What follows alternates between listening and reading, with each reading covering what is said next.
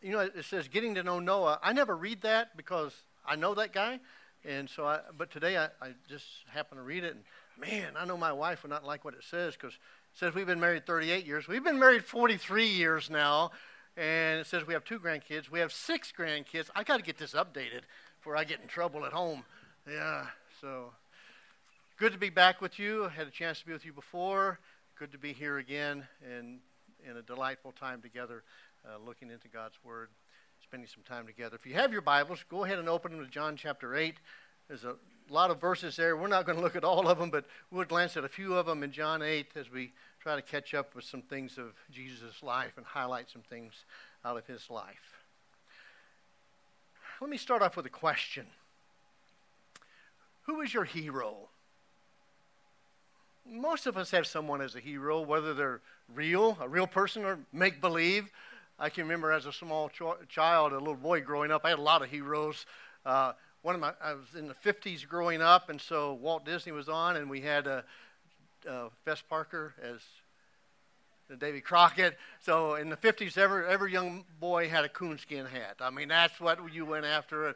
I had that. Then also the TV series was going on. Had had Superman, you know, and so I had a had a towel I'd wrap around, and I would go to my front porch, I'd jump off and fly. You know, I was Superman, this little guy, having a great time with that. And then I started reading a little bit and got into the real good reading of comic books and, and so, uh, Marvel, and, and I liked Thor. Thor was my guy, you know. I thought, man, this guy's cool, and so I read about Thor and all of that. Then, uh, then started watching football a little more, and in, in my upper years in my grade school, yet uh, Johnny Unitas was quarterback for Baltimore Colts at that time, and he became my hero. And boy, I wanted to be like Johnny Unitas, and all those things were happening in my mind as a little boy growing up.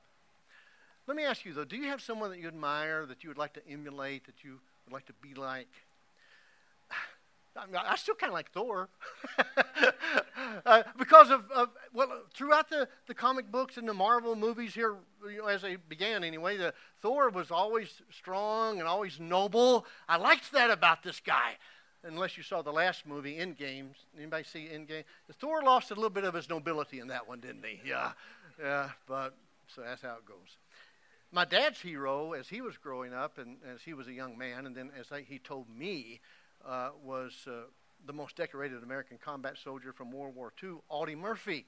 Some of you older people recognize who he is, but he, he won just tons of medals. About everything he could get, he got. He got the Medal of Honor for Valor, which he demonstrated at the age of 19. At 19, when he single handedly held off an entire company of German soldiers for an hour at the Colmar Pocket in France of January 1945. Then he led a successful counterattack while wounded and out of ammunition. I mean, this guy was amazing, all that he did as a young man in World War II. After the war, Audie Murphy became an acting, began an acting career and uh, as an honorable and righteous cowboy, tough cowboy. Uh, but I think one of the main reasons my dad liked him so much is because my dad and Audie Murphy were the same height, five feet five inches. whether or not we have a hero, most of us have someone that we admire and desire to follow in some manner. Let me put it to you this morning that beyond whatever real or make believe hero you may have, truly following Jesus is the best decision you can make. Now, I'm not just talking about knowing Jesus as your Savior or being in a Bible study or coming to church consistently. Those are good things. They're good things. But I'm talking about having such a relationship with Jesus that when you go to work on Monday or to school on Monday and people see you, or you're in, in the midst of the thrill of victory or the agony of defeat, they can still see the light of Jesus in your life. They see something within you that reflects the Lord Jesus Christ. That's what I'm talking about. To follow in such a way as that. Uh, uh, let me just. Uh, have us go to the first verses here in John chapter 8. Uh, I have, I mean, I'm, I'm hesitating here because I have a rather long message. I know what time, what time are you out? 2 o'clock? No, uh, uh, uh, I have a rather long message, and uh, I'm trying to say, can I leave out some of this stuff? Um, I, I, will try to do that, so be alert in the back, but I, I, will try not to leave out anything that's really needed to be heard. But before we look at those verses, uh, we still need a background to the situation in John chapter 8. In John chapter 8, it, it is a time where uh, they are at the festival of, of booths. It was sometimes called the Feast of Tabernacles. It was a Jewish holiday to remind them of the time of Moses in the wilderness. They wandered, some of you understand as you've read it or heard about it, that Moses in the Old, Old Testament, that there were 40 years that they ended up wandering in the, in, in the, in the wilderness there. Uh, and that was about the year 1200, and, uh, was it, 1250 BC. Uh, so a ways back before now. This is the first century. And so they would every year have this festival. And they would come to the temple and they would build booths or tabernacles outside, like camping out uh, around the temple to remind them of when the people were all in the wilderness. And inside the temple, in the women's court, in the women's court, men and women could be in there. And so in the women's court, they had these huge lamps. Uh, some scholars tell us they were 75 feet tall. And they would light these lamps to remind them of how God guided them in the wilderness. If you recall that, that God appeared as a pillar of a pillar, a cloud, a pillar of light, a cloud in the day, and a pillar of fire at night. I think it's the same thing. Just in the daytime, you couldn't see the fire as much. But He guided them in that manner. And these lamps would remind them of God's guidance, of God's protection, of God's provision. And so they would celebrate every year to remind them of who God is and what He had done for them as He guided them in that wilderness. And that's the background. So, with these lights, bright lights burning, or perhaps because it is the last day of the feast, they might have just extinguished those lamps. They might have just put them out. Jesus then says in verse 12 of John 8, spoke again to them, saying, I am the light of the world. He who follows me will not walk in darkness, but will have the light of life. Now, understand, Jesus knows exactly what he's saying. He knows where he is saying it, and he knows when he is saying it. They've been looking at these lamps to remind them of God and his guidance. And he is saying to them, You're celebrating God's guidance and provision for you in the wilderness. These lamps represent God's leading you. But I want you to know, I am the light of the world. He's not just a light or another light, He is the light of the world. In contrast to the darkness that we have, right? We're, we're too familiar with that the sin, the evilness, the ignorance that we experience in the world around us, and we see it all in our daily newscasts. In contrast to that, Jesus is the light. Now, light in Scripture is a symbol of God and His holiness grab this now. Light is used in that way. It's used as a symbol of truth, of reality, of clarity, of wisdom, of insight, a symbol of what is good and pure and right and just. Light shows us the way to go. Jesus is the light of the world, the light the world needs, and the light you and I desperately need. Now, practically, we understand the need of light. Uh, How many of you can remember times that you've got up in the middle of the night and you, you, you go to do something or whatever, you got and you're walking around and you stump your toe? I mean, you oh, especially if you hit the little toe really hard. Oh man, you just, you just oh gosh. Or you're walking around and you and you, you hit your knee on the coffee table. Oh. Or you're washing on some on your shelf and you and you bang your head. How many of you have done something like that? Let's see your hand. Okay. If you haven't, you will. Okay. Yeah. And it hurts. It's painful. The, darkness can bring pain. All right, we understand that practically. Uh, also, at darkness, sometimes there's there's fear. Uh, you can probably think of a time when you were in the dark that you were afraid. Maybe a, a time that you were walking in a uh, on a dark street in some big town, uh, even maybe this town. But you're walking in, and the thing's a little scary, and then you see somebody like Perry, and you're really scared, you know. And so, you know, so uh, you uh, I, I, yeah, you fear. Sorry, but I just flew out there. I just, uh, um, you liked that, didn't you? Yeah. Okay. All right. Yeah. So, are, are, you know, you've gone camping and, and it's nighttime and you walk out from the camp and, and you, wait, which way's back? You, you, you, you feel fear. The last time I had fear like that wasn't that long ago. Matter of fact, it was um, uh, I was on a run, uh, Ragnar Relay. Let's get a, yeah. Uh, these are all runners uh, from the Free Church in Sidney, Nebraska, and uh, they were going to run this crazy run. It's a 200 mile relay up at elevation. And they were one man, they were, they were short a man, so the guy comes Hey, Noah, we're short a man. Can, can you run with us? I said, Yeah, I'm a short man. I can run. So anyway, so I decided to go run with him, and, and uh, it, was great. I loved it. It was we started like at Breckenridge, way up, you know, way up there elevation. We went up to about 12,000 and down to about nine, and in this 200 mile run. And uh, all, all of us ran three legs, about five to six miles each. And so we'd rotate through this and, and run. And my first run was, was fine, it was daytime. My second run was at night. I never had run at night, you know, and so you, we had had little red lights on us for not getting run over when we were by the road. And then, you know, I wore a headlamp. This was, this was the headlamp I wore. And I'm, I'm running at night. Now, let me give you the picture with this. Uh, so that, that's all the light I had. And you, we're running on trails, we're running along old roads, and uh, it's all right if there's a bunch of you, but we were 70 miles into the run. Now, although there were hundreds of us running, we were spread out at that time. And so, on my whole five, six miles that I ran, I only encountered two other runners. Okay? And so I'm running along there and I'm thinking, I don't see any money anywhere. You know, I'm thinking, am I on the right trail? Did I get off? Did I, am on the right road? Did I miss a turn? And so that, that you know, that kind of worries you. You're in the middle of the night up in the mountains running somewhere. But so I was a little fearful. But there was something more fearful. Let me tell you. Uh, right before my run, we got a warning on our phone. It said, "Caution: uh, bear sighting, leg 14." Leg 14, okay? You know, what? Bear sighting. And middle of the night, can't see it. So I text my wife, been nice knowing you. You know, and I just said, pray, pray. So anyway, I'm running, and I, let me tell you, in the middle of pitch black night and all the lights you got, and you're running on a trail, there are a whole lot of bushes and little trees that look exactly like a bear. I mean, I had so many adrenaline rushes, you wouldn't, I, I don't know how fast I ran that leg. It was fast. Man, I was never so glad to see the light ahead where the next exchange was. Oh, there I made it. Okay, here we are. That was so great. And that's what light is for us.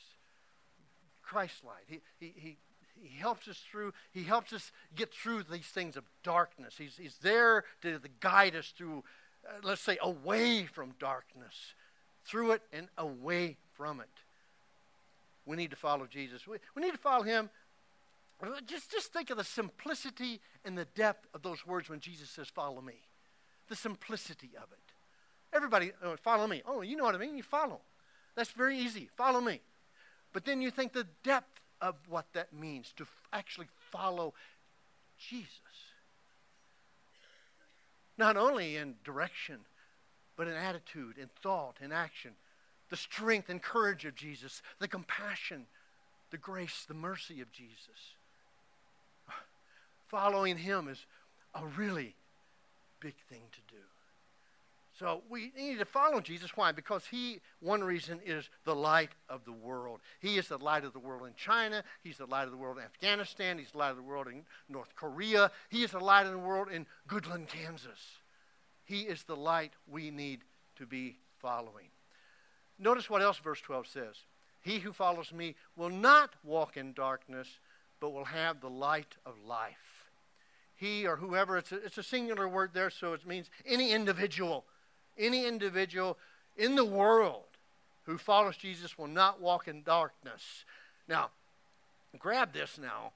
When, is the condition, when we are walking with Jesus, when we are living under his direction and guidance, we will not carry out those sinful desires of darkness. Greed, pride, lust will not rule us. We will not be walking in darkness. Instead, we will have the Jesus, the light of life. All we need for living well is found in Jesus. That's what he's telling us here. Peter says it in a similar way in uh, 2 Peter 1 3. He says, Seeing that his divine power has granted to us everything pertaining to life and godliness, everything you and I need pertaining to life and godliness, he has provided for us. We already have it. We just have to lean on him. We have to turn to him. We have to allow him to work in us. We have what we need to live well in this dark world. And do not misunderstand me. I am not saying this means that nothing bad will ever happen if you're walking close to Jesus. Some people imply that. Some preachers imply that. You, if you're right with Jesus, everything's going to go well. If you're right with Jesus and bad things are happening, He will immediately correct them and you'll be fine and dandy and you'll be singing hallelujah. Now, every now and then that happens. Praise God, it does. But that is not a promise to us. Not at all for following close to Jesus. Now, He'll be with us, He'll help us through. But, but Jesus never promises that nothing bad will happen if we follow close enough. Matter of fact, in this same gospel, just a little later in chapter 16, verse 33, Jesus says, In the world you have tribulation. You still in this world? yeah. We have tribulation. Matter of fact, some of you right now are going through a very difficult time. Some of you right now are facing difficulty, facing trials, facing trouble. Some of you, you may even call it tribulation. It's really bad. But what is true with this is that even though that may be true, if we follow Jesus, He provides the light we need to make it through. He, he will work in our heart, in our soul, in our mind as we deal with the world's troubles. Just a few weeks ago, I was pa- with Pastor Luther Eatman. He's a pastor down uh, in Kansas City, Free Church pastor there. He works with the urban poor. All right, grab that now. Urban poor. That, that's his life. Caring for them, helping them get jobs, providing housing for them. That's his life. Most of us would not want to focus our ministry in that way. Just matter of fact, most of us would not want to choose that group to work with. But he does. He's got a great heart, doing a great work. But when I was with him, uh, we changed gears a bit and began to pray for his daughter who is undergo- has cancer and undergoing chemotherapy. Uh, she doesn't have cancer because she hasn't been walking close to Jesus. She doesn't have cancer because she's been a bad person. She doesn't have cancer because Luther isn't walking close to Jesus or Luther is a bad person. She has cancer because we live in a fallen world and diseases are out there and they happen to us. She loves Jesus. Luther loves Jesus, following closer than most of us ever will. But have to deal with these issues in life. What we discover is that Jesus is the light of the world that helps us and cope with those types of things. And we can still reflect Him when we're in the agony of defeat. There's a second reason for following Jesus in this passage. Jesus sets us free, verses 31, 32, and 36. So Jesus was saying to those Jews who had believed him, If you abide in my word, then you are truly disciples of mine. And you will know the truth, and the truth will set you free. So if the Son makes you free, you will be free indeed. Let me make a couple of comments about verse 31 first. Notice that Jesus has some question about those Jews who had believed. I'll put quotes around who had believed. Jesus knows that people can say the right words but not truly believe. Jesus knows that they can say right words, but the will to trust may not be in line with the words of trust. Let, let me explain that what I'm saying is, I'm saying Jesus thinks some these guys said they believe. Jesus is saying some of you don't. You're saying the right words. For instance, I could say uh, about this chair here that that I I believe I, I believe this chair will hold me up. I mean, I, I can I believe this chair will hold me up with all my heart. But I'm not believing in the way the Bible talks about believing in Jesus until I do this. That's biblical belief. It's not just up here, it's not just the right words. It's the life of a will that says, I trust, I trust, I trust. So Jesus is saying, he, I'm not sure about some of you. Matter of fact, he, he gives for us here a way of proof. It's not the only way of proof, but it is a proof that one would be a believer. Look at what he says. If you abide in my word, then you are truly disciples of mine. Not the only way to test this, but one way to test this. Now, okay, simple understanding of, of abide is to be at home with, to be comfortable with, to be familiar with. Matter of fact, if I were to say, uh, come, uh, you, you come and abide in my home. If I'm saying, and if you come and I'm saying you're abiding in my home, that means you like hanging out at my house. Matter of fact, you like me or you wouldn't show up there. So, so I'm saying, uh, and what that would mean is that you come into my house and you kick your shoes off without even asking, "Can I take my shoes off?" You just you just take your shoes off. You go barefoot, whatever. It, you you feel comfortable there. It's your place. Matter of fact, you you would even go to my refrigerator, open it up, and take my last Dr Pepper, without even asking, because you know it's okay. We abide. We're one. We're comfortable with each other. That's, that's what it's talking about here. Jesus is saying, true believers enjoy me. Jesus is saying, they eat my bread, they, they drink my water. They know I'm the bread of life, they know I provide living water. They come to me, they abide in me and my word. That's someone that is truly a believer, and people can know it. That's what he's bringing out here for us. In the following verses, when the Jews hear Jesus say this, their response shows that they missed his point. They think he's talking about being free from uh, enslavement to some people. Rather, Jesus is talking about setting us free from the slavery to sin. Uh, look at what verse 34 says. Jesus answered them, saying, Truly, truly, I say to you, everyone who commits sin is the slave of sin. Now, you don't have to hold your hand up this time, but anyone in here ever sin? yeah, yeah, yeah. Uh, that's not a question. We know that. We're born in the world with a sin nature. We inherited it from Adam and Eve we, because we still have a remnant, thank God, of God's moral character, we do some good actions, but everything about us is tainted in some way with this sin nature. And my guess is about 99% of us this morning have already done something sinful, thought something sinful, or said something sinful, and I'm not of that 1% who hasn't. What's the deal here then? Jesus says if you follow him, if you believe in him, if you abide in him, then he sets you free from the bondage of sin. Uh, uh, what's, what's the deal? The, the difference is in Jesus we have the ability and the power to not sin. We can stand firm against it. We can say no to sin. We can say no, or Satan's trying to tempt us in some way. We say, no, Get, yeah, get me behind, get me behind me, Satan. We can, we can actually say those types of things because we say, you're no longer have rule over me or a particular, a particular bad habit you have, a sinful habit you have. You can actually say, well, hold on. You talk to that sinful habit. Say, no way. You're not my master anymore. Jesus has set me free from slavery to sin. I do not have to obey you. I can obey Jesus, and I'm going to do that right now. Say that out loud at times. I do. I look around who's around me so I don't look like crazy man. But but I will every now and then out loud say, No way, Jose, you know, I'm not doing that. Or Noah, get your mind right. Noah, come on. Stop it. You're not you, you have power over that. You do not have to go that direction. I, am serious. I, I do that a lot. Well, not as much as Brian does it, but no. Anyway, no, no. I, you know, for all of us, yes. We, we need to realize Jesus has set us free from bondage.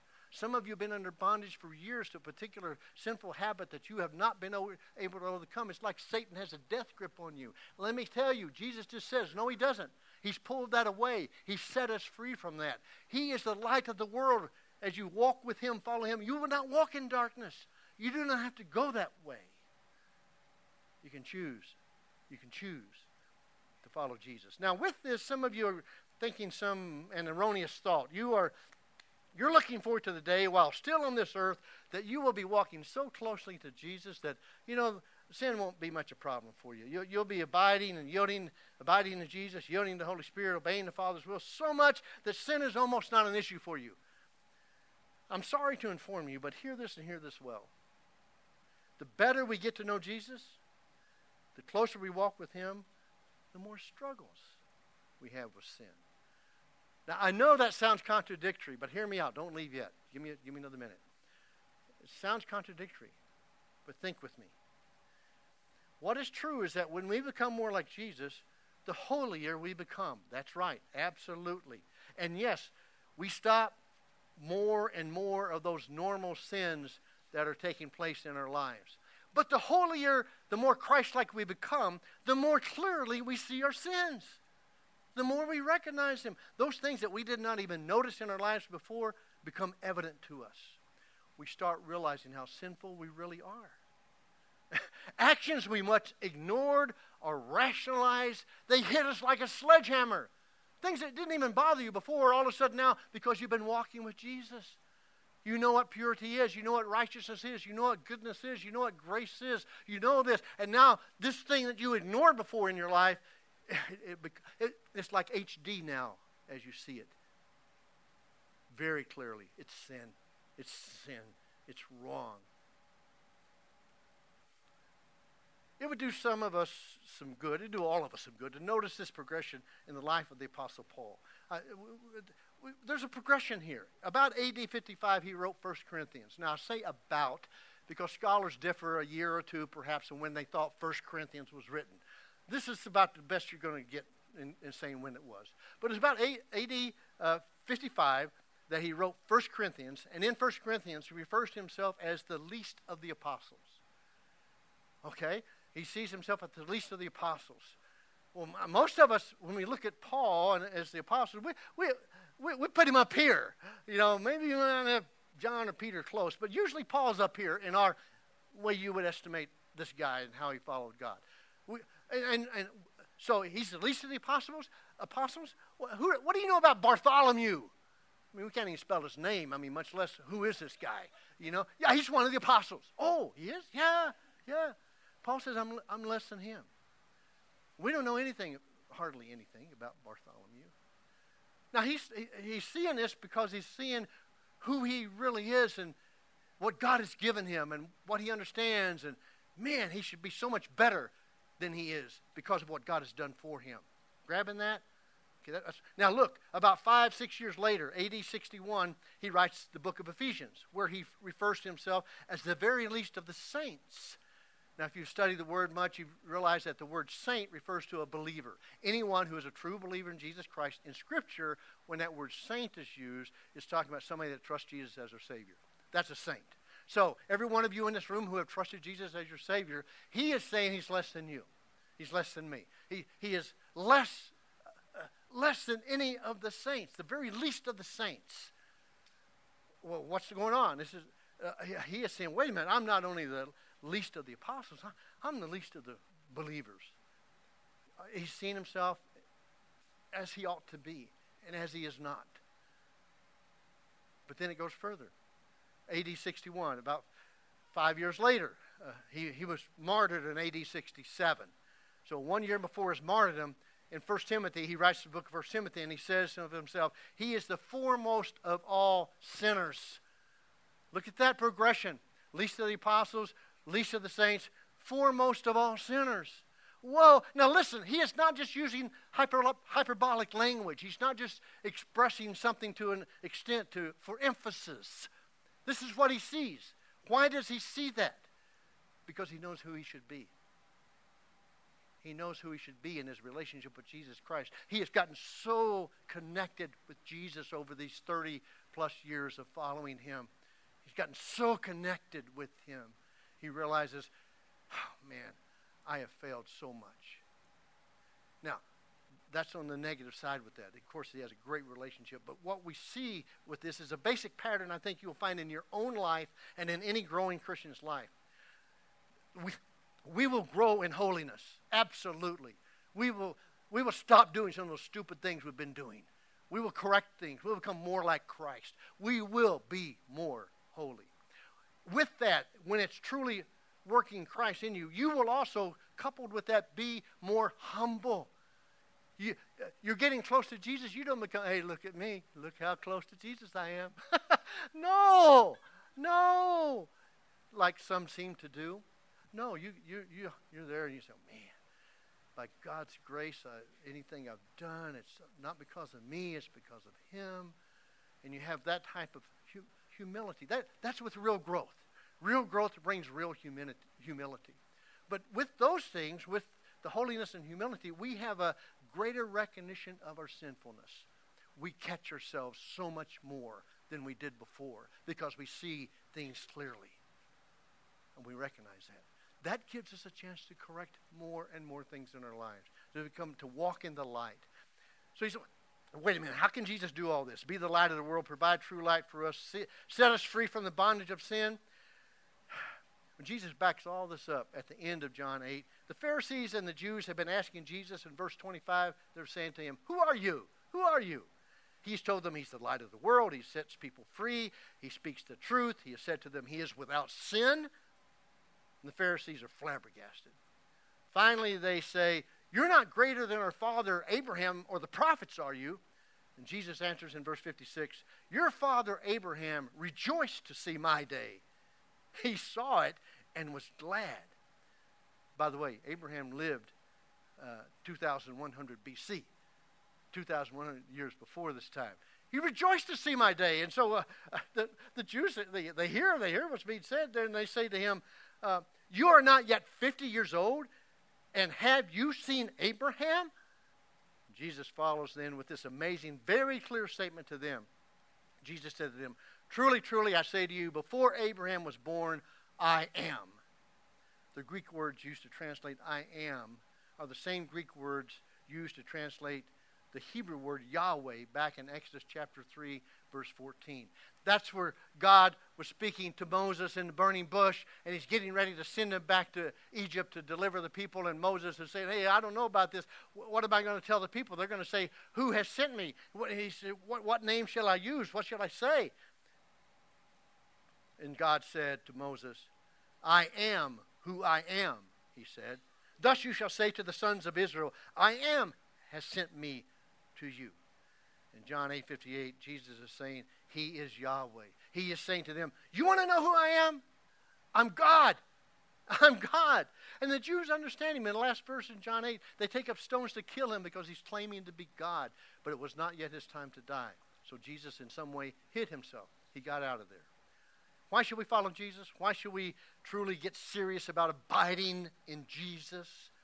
Really, the reasons are innumerable. But at least here we see three. Jesus is the light of the world. Jesus sets us free from slavery, from bondage to sin. And He's God. I mean, He's God. Pretty good to follow God, all right? That's a good thing. One of the most faithful followers of Jesus I've ever known is this lady named Medela Hill. Here's a picture of her when and back in uh, 2016. I was in her home, and she's a, she's a Native American, full-blooded Creek Native American. Uh, in, back in Oklahoma, you see her, uh, you see her uh, blanket there, Indian blanket. Just a neat gal. Uh, here's another picture of her. We'll let this one set up there a little bit. Just uh, you can already see some joy, even though she's she's not doing well physically at that time. Uh, that was still a, a great time with her, and I got to know her so well because her second son became my best friend in junior high, high school, and all the years beyond. My best friend. I was in her home a lot. She fixed us big breakfasts, and man, it was just great. And and uh, just a, this is one of the most faithful followers of Jesus I've ever known. One of the best days of my life was December the 13th, 2017. I was honored to do her funeral. I went back to little town Eufaula, Oklahoma, where I grew up, and and uh, their church was called Tuskegee Indian Baptist Church. It was uh, about five miles out of town, and where she grew up, we're going to church, and and they had asked asked me to come and do uh, have a message at, at her funeral. There were others that talked too. There was a lot that wanted to say things, but I was given that opportunity. Best day. I, it's really, you know, there's, there's not many, you know, so I have to say still, one of the best days of my life. I'm there. This church is jam packed with Native Americans, two white people there, myself and one other. And the rest are all Native Americans, just filled up the whole church. They're there. Even, even uh, Chief, uh, chief Floyd, the chief of the Creek Indians, is there. He is there uh, because he wants to honor this woman. Now, understand, this woman was not a speaker. This woman was not a singer. This woman was never up front. That's not who she was. She wasn't a leader of others. And, and this, no, that's not who she was. But she was a faithful follower of Jesus. So faithful that all these people wanted, excuse me, I needed a Kleenex. I don't have one. All these people wanted to honor her, so they show up and fill up this church. I, I attempted to reflect the strength of this woman. She became a Christian at 12 years old in Tuskegee Indian Baptist Church in a Sunday school class. Grew in Christ, following in the light of Jesus. Grew in Christ. Later, got married, had her first baby, a beautiful little girl. But that little girl died in her first year. Now, none of us can truly relate to the loss of a child unless you've lost one. We, we, yeah, we can sympathize with, but we can't really understand the pain and the agony of losing your child. But she handled it well because she was walking in the light of Jesus. And Jesus was her strength. Very difficult, but made it through that time. Uh, she later had her first son. Uh, they named, named him Bunny. Well, his name was Jimmy, but they called him Bunny because as a little boy he ran like a rabbit. And Bunny was two years older than me, and uh, uh, he was our fullback when I was in high school, a sophomore, and he was a senior. And they would say, "Give the ball to Bunny, boy, he can run." So they so he played fullback on the football team uh, in in high school. And then she had Pudge. Uh, Pudge. His name was Belvin, but he was yeah. He, deserved his name, so he gave his name early Pudge because he played. Uh, he didn't play in the back; he played on the line. Um, he covered most of the whole line. He was that was Pudge. Pudge became my best friend, and we just loved hanging out together. Well, later, Bunny, Bunny, his older brother, became an ordained pastor. Oh, Medela was so proud, in a good way, so proud that her son had decided to give his life full time work uh, to serving Jesus. And, and he was pastoring well with, among, the, among the Native Americans primarily. But then in his 40s, he got cancer and he died. Now, a, a, lot of people would have said, "Hey, God, what's going on here? I followed you all my life. Uh, uh, my I lose my first daughter, and then oh, I forgot to say, after Pudge was born, uh, her husband ran off, never came back. That had happened in her life, and now her her her faithful son, who had become an ordained pastor, dies of cancer. A, a, a lot would have been having great difficulty with God at that time, but not Medela not Medela. Because God was not only her strength, God was her shield. It, she continued to walk in the light of Jesus, and God was like a, a shield for her against the schemes of the evil one trying to implant bad thoughts in her brain to say, You need to forsake this God you're following so closely. Look what he does to you. But then in 2006, at the age of 54, my best friend Pudge dies. He had a heart attack. And here's Medela. She's, she's following Jesus so faithfully. She loses her first child. She, her husband runs off. She loses her second child. She loses her, her third child. Oh, by the way, Pudge had become an ordained pastor too. He, he, matter of fact, he, when I was in college, is one of the instrumental people that helped me start following Jesus well. I can still remember him taking me with him as he went to do some discipling with a guy from, from Tulsa. Rode with him, and it was new to me. What are you doing? What is this? I, I knew Bible stories, but studying and learning, no. Pudge was a great influence in changing my life. And now he died. Imagine being the mother. You be that mother who's faithful to God, and your daughter dies, your son dies, your second son dies. I had a chance to be at that funeral. I, I spoke at Pudge's funeral in that same church, in that same building. And I remember at the end of it going over and to be with her, and she, and she was solid. She was solid. Because she still, she, a lot of women would have shaken their fist at God. Go, what are you doing? It's not right. It's not fair. It's not just. But not Medela. God was her strength, God was her shield, but God, he, she allowed to also be her shepherd, to hold her, comfort her, help her to get through this time. She faced this. I remember walking through and, and seeing she was over the right side as I was leaving, and I walked over to say, Medela, how sorry I am that, that now that Pudge has died. Medela looked me in the eye. She said, Noah, I've lost two sons but I still have one. And I, I, I about started crying. I was about to cry now. Uh, she was seeing me. And what this woman did from that day on, she prayed for me every day, every day, like her own son. I made a vow with God that every time I go back to Oklahoma and to my hometown, I, I would go see her. And I did. Every time I went back, uh, whatever, see my parents, whatever. And, and uh, Mandela had such a wonderful sense of humor. You, uh, my goodness, she, uh, I, I, would go back. And the most times I would go back, it was for a funeral. Uh, um, my, my dad died in 2009. My mom died in 2012. And then my dad had uh, seven other siblings and their spouses. And so when one of them would die, I would go back to, to the funeral with my uncle or aunt and be going back there. And so, but every time I would go, I, I would go to see, see Mandela. And, and so I'm home this one time. It wasn't for a funeral, but I'm home this one time and I call up out to Mandela's house and I say, Oh, uh, Vanessa, Bunny's daughter, was taking care of her. And I said, uh, Oh, Vanessa, hey, uh, this is Noah. I'm back in town.